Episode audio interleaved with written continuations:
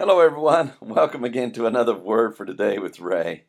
What a blessing it is to be able to know that the God of the universe, the creator of the world and everything that is in it, decided that we could have His Word and be able to study and read about Him, to learn about Him, to grow in His truth through His Holy Spirit, and be empowered to live according to that truth. It's a marvel.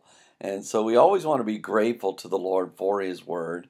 And we like to do that in prayer, just asking Him to bless our time together.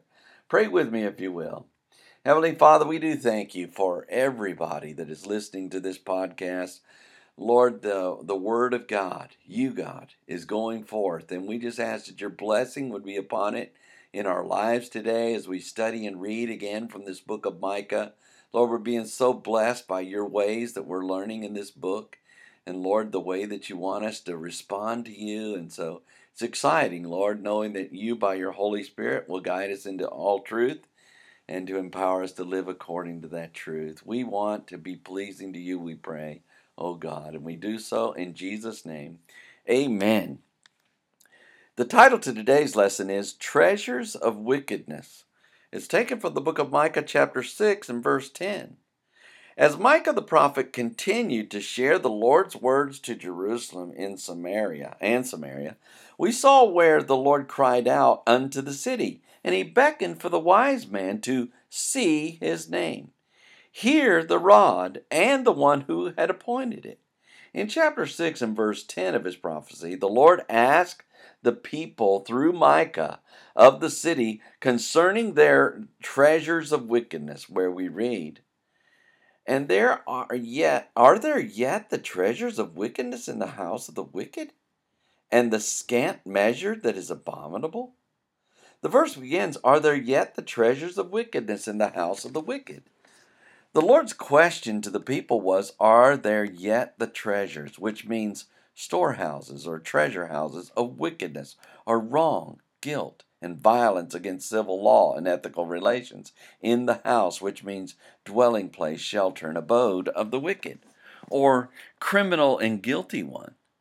Though the Lord cried to the people and warned them of the punishment to come, they continued to accumulate possessions and put them in their wicked storehouses. The verse continues, and the scant measure that is abominable.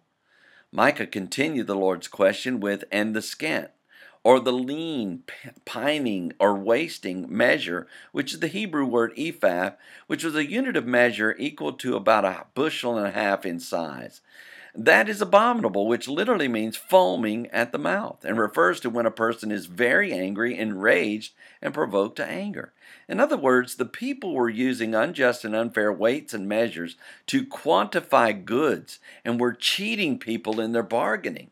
The Lord, however, was not blind to their schemes and was angry at their ways. As we ponder the Lord's indictment of the people, we might imagine ourselves being in a marketplace that has scales that were fixed to the advantage of the businesses. People were bringing their goods to be purchased or traded, and the merchants took advantage of them. Though these wicked businessmen thought their treasures were being increased by cheating people, the Lord was looking upon them and becoming very angry at their ways, even as Jesus turned over the tables of the cheating money changers in the temple. Their problem was an attitude of injustice and unfairness which was manifested in the way these people did business. While we think on this, our question should be how do we do business? And are we fair with those with whom we have to do? May the Lord bring conviction upon us if we are behaving in any manner which is causing the Lord to be enraged. Next time, Micah writes about wicked balances and deceitful weights. So read ahead, and we shall join together then. Until tomorrow, there is more. And may the Lord bless you and keep you. May he make his face to shine upon you and be gracious unto you. May the Lord lift up his countenance upon you and give you peace as you continue to study his word in Jesus' name.